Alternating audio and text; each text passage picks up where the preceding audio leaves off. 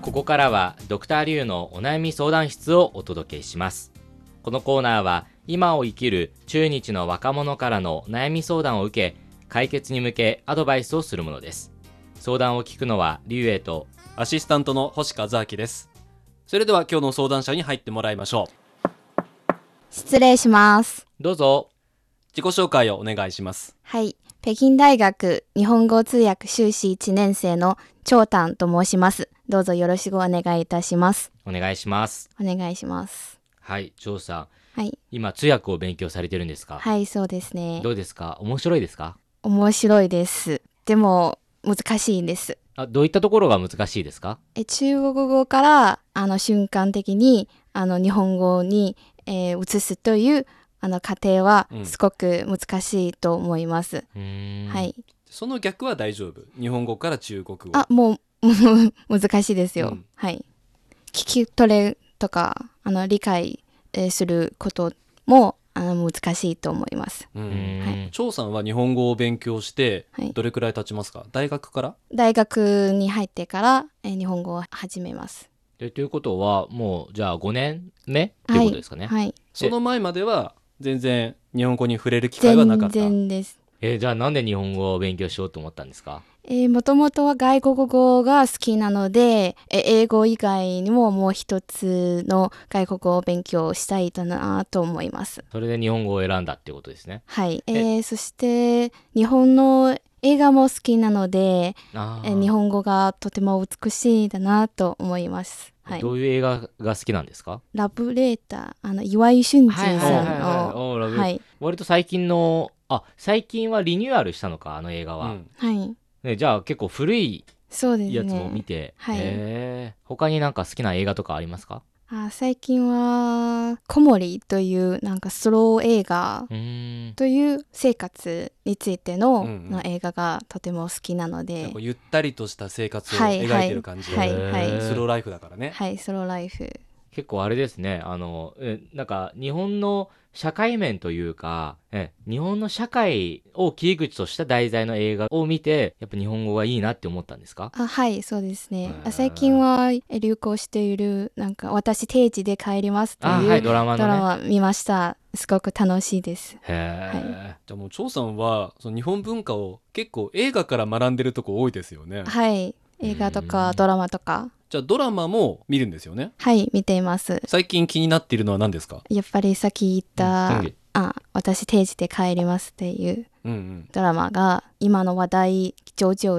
996996といううんテーマの,、あの制度についてなそういう話があって、とても今若者が悩んでいることもえ全部ドラマの中で表現されています。うんうんうんはいまあ、中国ではねはい、あの朝9時出勤してはい夜9時に退社して、週7日間のうち6日間働くというのが996というふうに数字で表されてるんですけど、はい、まさにねそれも取り上げてはい、まさに中国の社会状況とも照らし合わせながらそうですなんね。かやっぱ感じますかはい、そういう感じがします。 はいということでさて今日はどんなお悩みでしょうか実は今時間の管理の面についてもあのすごく悩んでいます。え例えば勉強しながらえ当番をついに見ちゃいました。ネットショッピングですね。はい、ネットショッピング。そういうあの時間の管理の面ではアドバイスをいただければいいのかなと思います。時間の管理ね、はい主にあれですかあの、はい勉強しないといけないのに、はい、ね、携帯を見てしまうっていうそうですね。え何を主に見るんですかさっきタオボってあのネットショッピングのサイトの名前が上がりましたけど、主にショッピングですかそれともなんか他のも見ちゃう感じですかあと、タオバオとか、あの、微信の、なんか、モーメンツとあかーはいはい見たり、なんか、ウェイボーとか、はいあの、いろんな情報 を、 そうですね。もう今の若者ですね、はい。だから常に変化する情報を見てればうん確かに飽きないんですよ。はい。ね。タオバはでも何を見るんですか服とか、あの、化粧品とかうんを見て、気に入るものがあれば、どんどん買います。はい。 どのぐらいの頻度で買うんですかでもそれは頻度は、だいたい1週間3回ぐらいだいぶ買いますね。結構あでなももの結構あの高くないですよ、へあータワーはみんな安いですし、うんはい種類が多いです安いけれどもあ週そうです3ね回で買ってたら、結構荷物多くなってませんいやーそんな気も感じはしませんですけど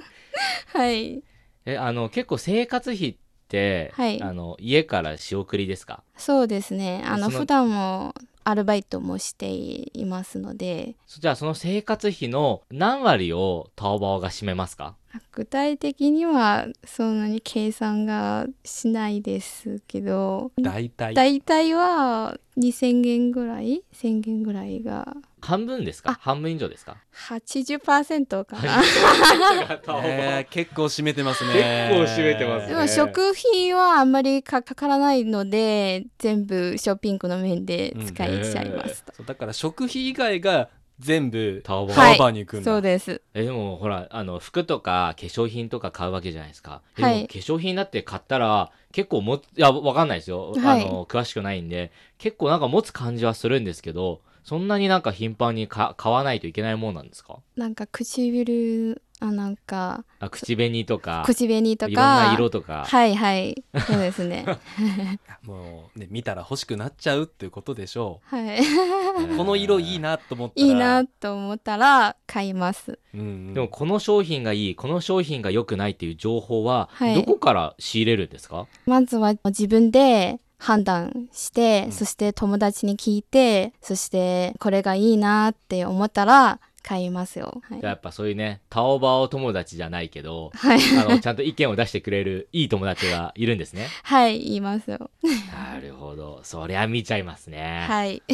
だんだんとまたこの知識増えてくるから、はい。よりね商品の選び方も分かってそくるうんででしすょうねね。はい。はい、ということで、それでは後半部分で解決方法を考えてみたいと思います。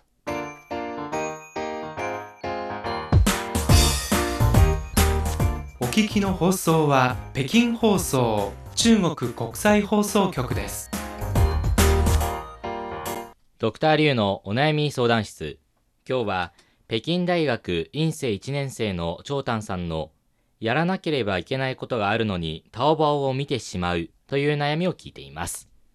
はい、ということで、はい。ねまあ、ついつついまりはねあの現実逃避とまあいうそうこですとで,、よまねあ時間管理をどうしたらいいかということですよね。そうですね。見ちゃいますよね。はい。まあだから長さんの場合はネットショッピングをメインに見てますけど他の人で言うとね SNS を見ちゃうとか、はいそういうことですもんね。もう何でもありますよね楽器好きな人だったらもうついつい、ね、楽器触っちゃうと かそんなのあるんですかありますねだからそれはもうネット見るとかとあーな一るほど緒でそうですそね。れやってる間はこう忘れられるっていうのがあーありますからねなるほどはい。はい。ということで、じゃあ、まず私からアドバイスしたいと思います。はい。お願いします。であのーまあ、実を言うと、私はタオバオも使うんですけど、はい。ただもう本当に用事ある時しか見ないので、はい。そのそう正直言ってその張さんがだいたい生活費の80%を使うぐらいそのついついね何かを新しいものを探して見ちゃうっていうようなそういうまあ習慣はないんですね。なので、正直それをどういうふうに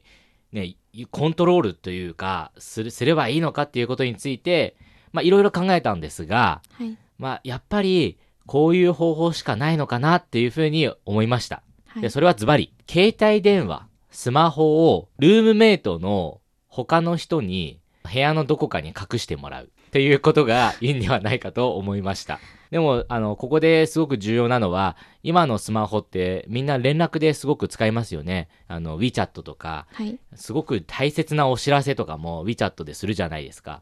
なので、一応ね、パソコン上で WeChat を開いて、その後に自分のルームメイトに入って携帯電話渡して、で、隠してもらう。やっぱ分からないところに隠してもらうから、探すのもね、探しても出てこないようなところに隠してもらってう、ーんそれでとりあえずまず、どうしてもやらなければならないことをまとめて、集中して処理する。そうですね。ただ、あれですよ、サイレントにしたらダメですよ。あの、ちゃんとね、電話が聞こえるように、はい。ちゃんとしたりですとか、はいそ。の連絡に支障がない範囲で、友達に電話を隠してもらうっていうのが、いいんではないかなというふうに思いました。ではいそれがね、長続きすれば、別に隠してもらわなくても、やらないといけない時は、そうですねもう集中してやるっていう習慣が自然に身につくんで、はいそれで言うと、まずそこから始めて、はい徐々に徐々にという感じで、まあその、コントロールしていけばいいのかなというふうに思いました。はいわかりました星さんいかがですかはい私はですね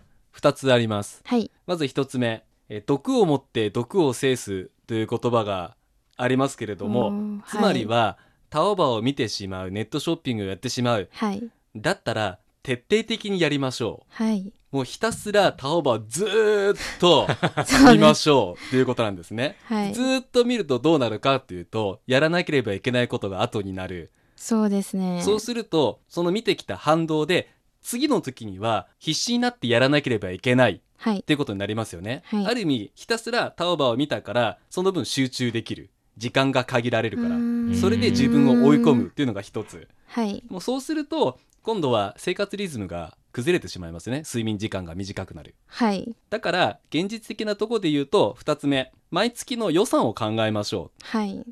もうこの中でもう決めてもう予算を使い切ったらもうその月は見ないはいということをするとそのメリハリちゃんと切り替えがうまくはいできるのではないかと思います、はいこれが私のアドバイスですはいありがとうございますはい、ということで、張さんいかがでしょうかはい、あの二人ともあのとても貴重な意見をいただきました。本当にありがとうございます。これからやってみようかなと思います。はい、ありがとうございます。じゃあまずはじゃあ携帯電話隠すところからです ねはいはい、わかりましちゃんとありまた。すか部屋ではい、隠せそうなところは。一応探してみたいと思います。うんルームメイトのカバンの中に入れてもらえばそうですね。はい、わかりました。はい、はい、じゃあぜひね、はい、あのうまくねコントロールしていただければと思いますはい、ドクターリュウのお悩み相談室今日は北京大学院生1年生の長丹さんのやらなければいけないことがあるのにタオバオを見てしまうという悩みをお届けしましたそれではまた次回です再再见。